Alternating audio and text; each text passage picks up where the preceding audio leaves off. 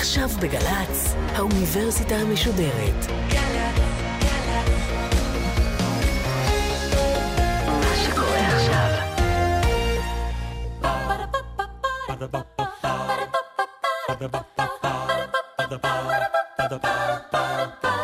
האוניברסיטה המשודרת מציגה מסע סביב רעיון, והסמסטר מציאות, והפעם רותי דירקטור עוצרת לאומנות עכשווית במוזיאון תל אביב לאומנות על המציאות והגישה הריאליסטית באומנות. עורכת ראשית, מאיה גאייר.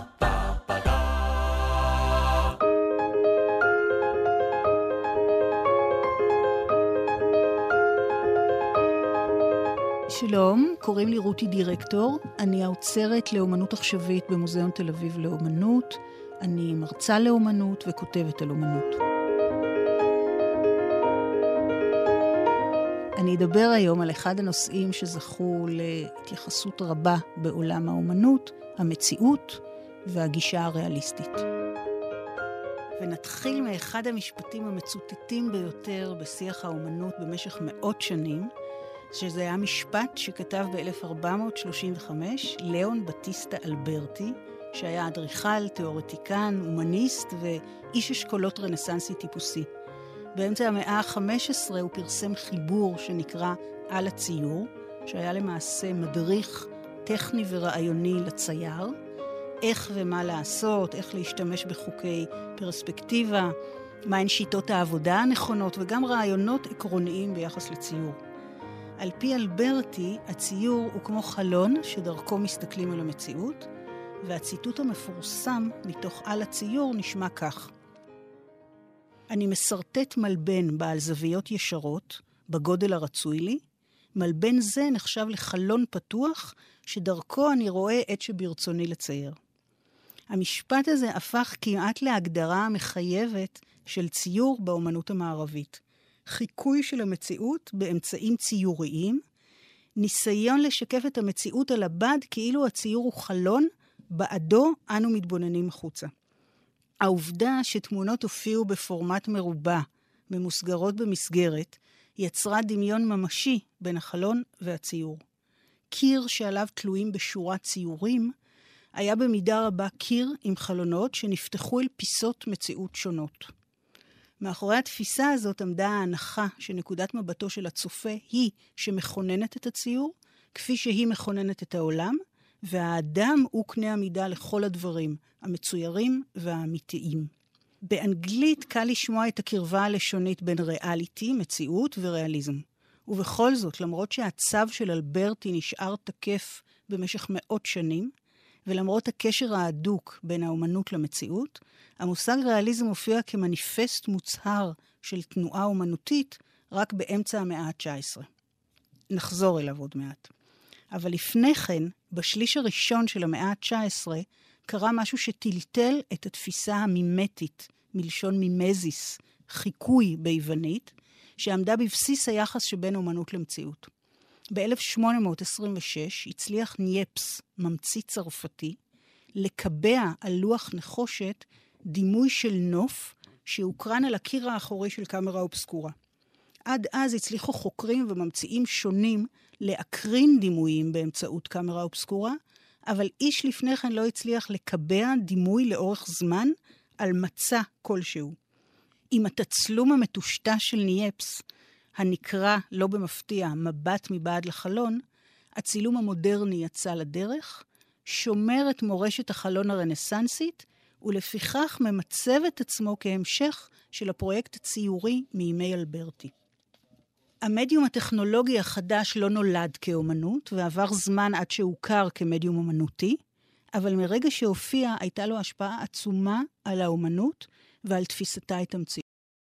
אם ישנו מכשיר טכני כלשהו, שניתן להעמיד אותו מול העולם, נוף, פנים בית, בן אדם, והמכשיר לוכד את הנראות ומשמר אותה בדיוק רב על לוח כלשהו, אם כך, הפרויקט המימטי של חיקוי המציאות, שעמד בבסיס הציור מאז הרנסאנס, סיים את תפקידו. או לפחות האומנות והציור בראשה צריכים לחפש להם אתגרים חדשים, להגדיר מחדש את תפקידם ומה מניע אותם. גוסטב קורבה, הצייר הצרפתי, הוא שחיבר את המניפסט הריאליסטי ב-1855, כשלושה עשורים לאחר הופעת התצלום הראשון. היום קשה להבין מה היה בריאליזם של קורבה שזעזע כל כך את בני זמנו, מה היה פרובוקטיבי בציורים שלו, אבל את המהלך האומנותי שלו חייבים להבין, כמו את כל המהלכים האומנותיים, על רקע זמנם, ובמיוחד על רקע מה שקדם להם. גיבורי הציורים של קורבה היו דמויות שמעולם לפני כן לא צוירו כך. איכרים וקבצנים, ולא מלכים ורוזנים, מסטטי אבנים ולא בני אלים מהמיתולוגיה, לוויה כפרית ולא טקס השבעה של מלך. הציורים צוירו בפורמטים גדולים שהיו שמורים עד אז לסצנות היסטוריות, מיתולוגיות או דתיות, והמבט שהפנה קורבה אל המציאות היה נוקב, ביקורתי, ולא נוח לעיני בני תקופתו. האיכרים לא היו קישוט בנוף כפרי פסטורלי, אלא אנשים קשי יום. בדומה לדומיה ומילה, אף הם ציירים צרפתים, שהמושג ריאליזם נקשר לציור שלהם, קורבה עשה שימוש בסגנון ציור שנראה אשלייתי, רק על מנת להטיח בפני הצופים מצב חברתי ופוליטי שהיה תולדה של המהפכה התעשייתית. נשים כפופות גב, מלקטות חיטה, כובסות, פועלים. הצעד המרעיש היה בבחירת נושאי הציור. לא עוד פרקים מההיסטוריה, מהמיתולוגיה ומהדת, אלא בני אדם, בשר ודם, החיים בתוך מציאות חיים אכזרית. עם הריאליזם הבוטה של קורבה, דומיה ומילה, אפשר היה להבין בדיעבד שהציור הרנסנסי שהתבונן במציאות כמו מתוך חלון, יצר אידיאליזציה של המציאות. כך גם הציור הרומנטי או הנאו-קלאסי של תחילת המאה ה-19. כל סגנון בדרכו יצר ייפוי והאדרה של המציאות. החלון דרכו התבוננו במציאות היה נתון למשטר התבוננות מאוד מחייב. מהו היפה והטוב, מהו הנכון והראוי לציור. בהמשך הסתבר כמובן שגם המצלמה איננה באמת כלי ניטרלי או אובייקטיבי, שלוכד את המציאות כמות שהיא, ולמעשה שעצם קיומה של מציאות כמות שהיא מוטל בספק. כך גם יש להטיל ספק בקיומה של עין תמימה, מבט חף מאידיאולוגיה ומהנחות קודמות, מבט נקי כשלעצמו. ומה שאפשר להבין כבר עכשיו, שאין ריאליזם אחד, אין תפיסה אחת ביחס למציאות.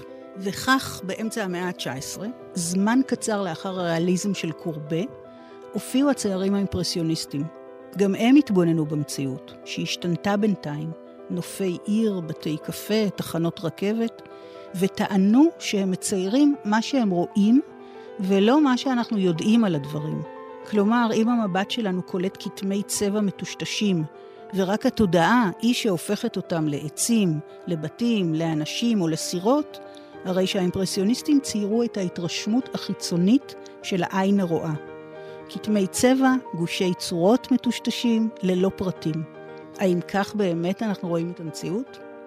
קצה חוט שנמתח מהציור האימפרסיוניסטי, שביקש להראות כיצד הדברים נראים בעין ולא מה אנחנו יודעים עליהם, הוביל לתהליך הדרגתי של הפשטה, התרחקות הדרגתית מהמציאות.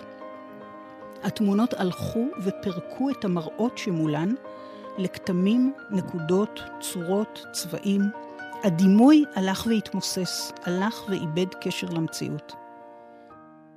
אבל בעוד תהליכי הפשטה שומרים על נקודת מוצא במציאות, כלומר, צייר מתבונן בנוף, בדמויות או באגרטל עם פרחים, ובהדרגה מפרק את הדימוי ממאפייניו המוכרים, עד שהוא נשאר עם מהות בסיסית בלבד, שגם היא לא בהכרח ניתנת לזיהוי, הרי שלפני כמאה שנים, עולם האומנות היה עד להיפרדות מוחלטת של הציור מהמציאות. זוהי הופעתו הדרמטית של המופשט, להבדיל מהפשטה.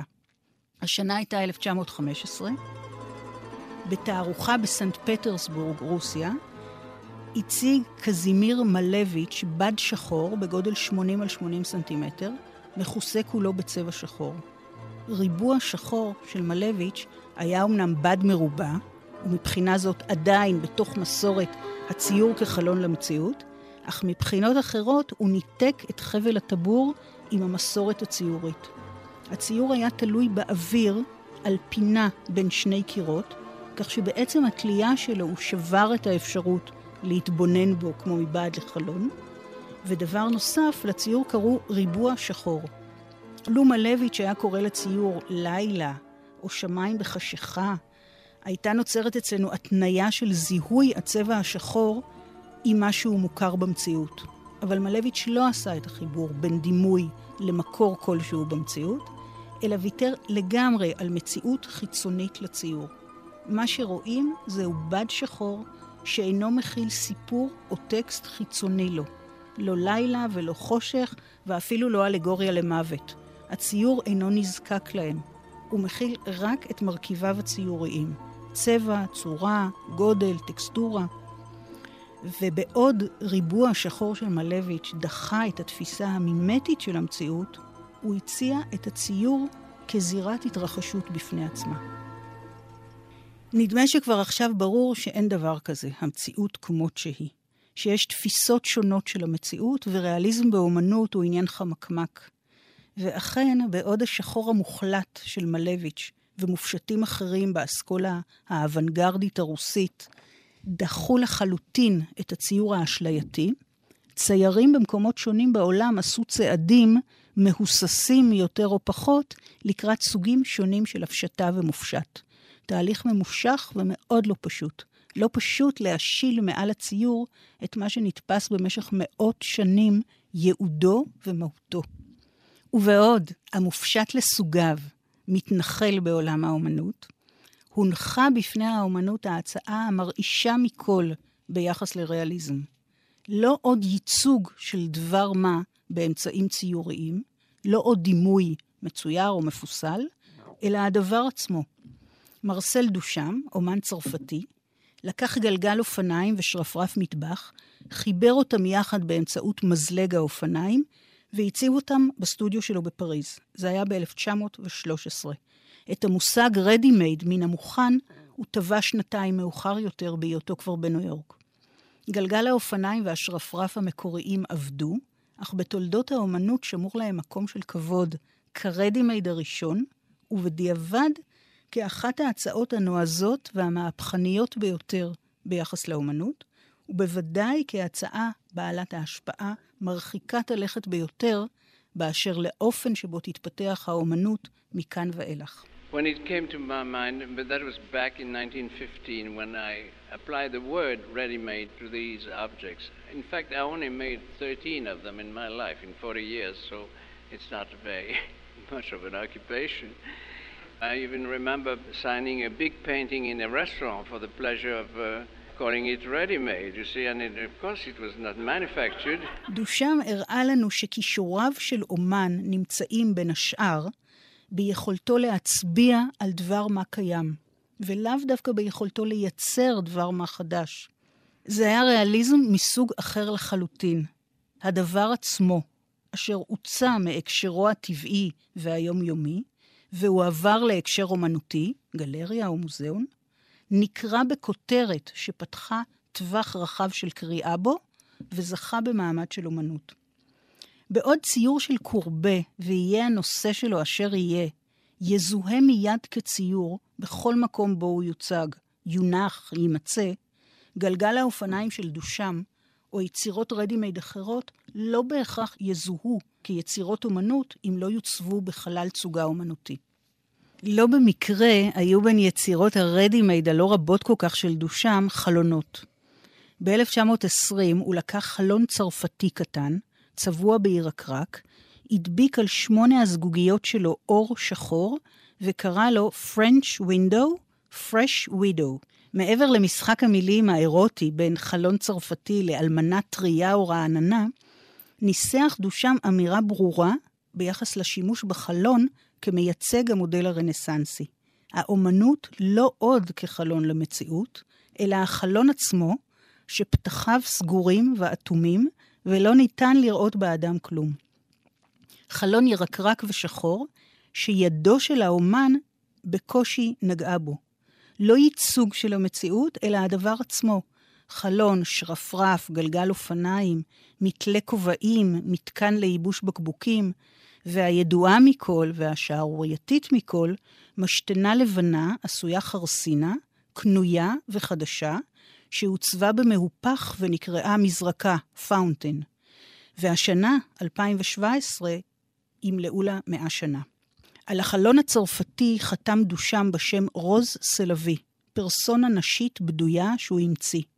על מזרקה הוא חתם בשם אר מוט, כשמו של יצרן האסלות. דושם שיחק לא רק עם המציאות, אלא גם עם דמותו של האומן. מי היוצר? מהו יוצר? אובייקט או רעיון? By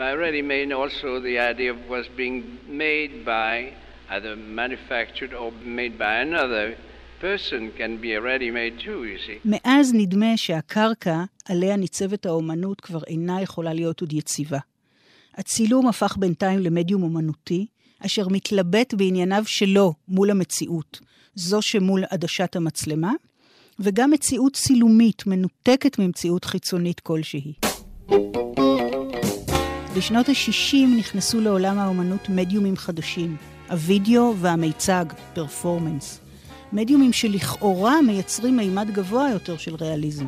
מצלמת הווידאו מוסיפה קול ותנועה, הפרפורמנס מציג את האדם עצמו, נוכח במו גופו, אבל כמובן כניסתם של המדיומים החדשים רק הופכת את שדה האומנות למורכב יותר, ואת יחסה של האומנות למציאות לפתוח יותר. Forget all the standard art forms. Don't paint pictures, don't make poetry, don't build architecture, don't arrange dances, don't write plays. The point is to make something new, something that doesn't even remotely remind you of culture. אפשר לראות שהריאליזם, או היפוכו המוחלט, המופשט, נעים בין הכתבים שמסמן את המטוטלת של עולם האומנות. גישה ריאליסטית מסוימת בציור, פיסול או צילום, יכולה ברגע מסוים לייצג מגמה רדיקלית, ובהקשר אחר, בזמן אחר, גישה ריאליסטית אחרת יכולה לייצג שמרנות וריאקציונריות. ציור מופשט, אקספרסיבי או גיאומטרי, יכול להיות חוד החנית של האוונגרד, כפי שאכן היה במחצית המאה ה-20, אבל כעבור דור או שניים, אותו מופשט, אקספרסיבי או גיאומטרי, מייצג קלישאות אומנותיות שחוקות. למשל, פרנק סטלה, אלסוורט קלי, קנט נולנד, הם אומנים אמריקאים שבשנות ה-60 ציירו על הבדים הגדולים שלהם פסי צבע צבעוניים בצורות גיאומטריות. הם רוקנו את הציור מכל סיפור חיצוני לו, תוך כדי זה שהם מסתכנים בכך שהציור שלהם ייראה כמו דגם קישוטי חסר פשר, חסר תוכן. אבל התוכן נמצא בבד עצמו, בערכים הציוריים עצמם שהם מגדירים, והניסוח של התוכן יהיה במושגים צורניים ולא סיפוריים, במושגי המציאות הציורית, ולא זאת החיצונית לציורים. I've always uh, thought in terms of uh, pictorial structure or organization. I think it was a kind of attempt to give the painting a, a particular life of its own uh, in relationship to the viewer. כך גם בפיסול. ריצ'רד סרה, פסל אמריקאי, מציב לוחות ברזל גדולים, כבדים מאוד. הם מתכחשים להיסטוריה שלמה של פיסול פיגורטיבי, ומחצינים ערכי פיסול אחרים. חומר, משקל, כובד, גובה, הישענות, ריחוף. If you look at the history of sculpture from Gonzalez to Picasso to Smith to Calder, most people had just cut it and folded it or hung it out. I came to sculpture and used it for its stasis, its weight, its counterbalance, its equilibrium, its stasis, its density, its gravitational load. And that was a whole different way of approaching sculpture.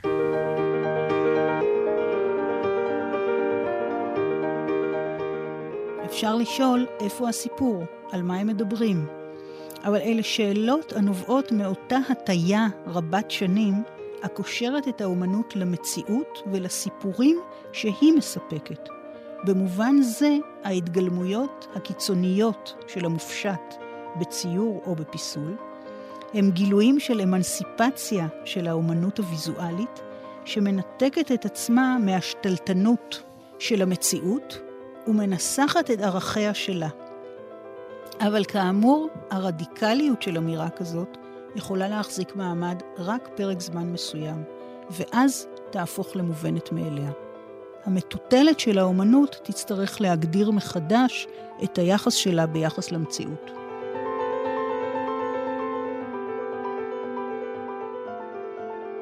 רון מיואיק, אומן אוסטרלי שחי בלונדון, הוא דוגמה לאומן עכשווי שמשתמש בטכניקות פיסול ריאליסטיות, תוך שהוא מבהיר עד כמה מתעתע יכול להיות ריאליזם במציאות של ימינו. הוא מפסל דמויות אנשים, גברים, ילדים, נשים זקנות, תינוקות, אישה בהיריון, ועושה זאת על בסיס טכניקות פיסול מסורתיות, אבל בחומרים סינתטיים עכשוויים. הדמויות שלו נראות אמיתיות לחלוטין עד לאחרון הפרטים, שערות, ציפורניים, ורידים. אמיתיות לחלוטין, למעשה היפר-ריאליסטיות, ולמעשה מבהילות, כי כל הדמויות מפוסלות בגודל שונה מגודלן האמיתי, או שהן קטנות בהרבה, או שהן גדולות בהרבה. שינוי קנה המידה, לצד העובדה שהעירום של הדמויות אינו פתייני וכלל אינו מיני, הופך את הריאליזם למבהיל ומצמרר ומאוד לא נוח לצפייה. למשל, פסלו של מיואיק מ-1999, נער הקורע על רגליו, בברכיים כפופות, במכנסי חאקי קצרים, מביט בעולם במבט מסוקרן. גובהו ארבעה וחצי מטר, והוא עשוי פיברגלס. העוצמה של הפסל אינה בהפגנת המיומנות הטכנית, אלא באופן שבו הריאליזם הופך מפלצתי ומאיים, בה במידה שהוא מושך להתבוננות. כך שאין ריאליזם אחד, ממש כפי שאין מציאות אחת, ואין דרך אחת להסתכל עליה. אחת הטענות הנשמעות היום ביחס לאומנים עכשוויים היא האם הם יודעים להעתיק מהטבע? האם הם יודעים ליצור חיקוי משכנע של המציאות? זוהי טענה נגחנית ולא רלוונטית ביחס לאומנים החיים ופועלים היום. תפיסות מהמאות הקודמות אינן יכולות עוד להיות תקפות לגביהם. המציאות השתנתה, האומנות השתנתה, האומנים השתנו. אפשר להניח שהיכולת לצייר או לפסל באופן אשלייתי, לייצר חיקוי של הטבע, הוא משהו שטבוע ב-DNA הקולקטיבי של אומנים. לא כל אומן חייב להתנסות במו ידיו ובמו מכחוליו ביצירת השלב הריאליסטי, כפי שאינו חייב להתנסות בציור מופשט. האבולוציה של האומנות במאות השנים האחרונות נמצאת בתודעה של האומנים, והמציאות העכשווית והכאוטית מזמנת התנסויות חדשות לאומנות, שאינן יכולות להיות מחוילות לפי מצפן אחד או לפי דף הפעלות אחד.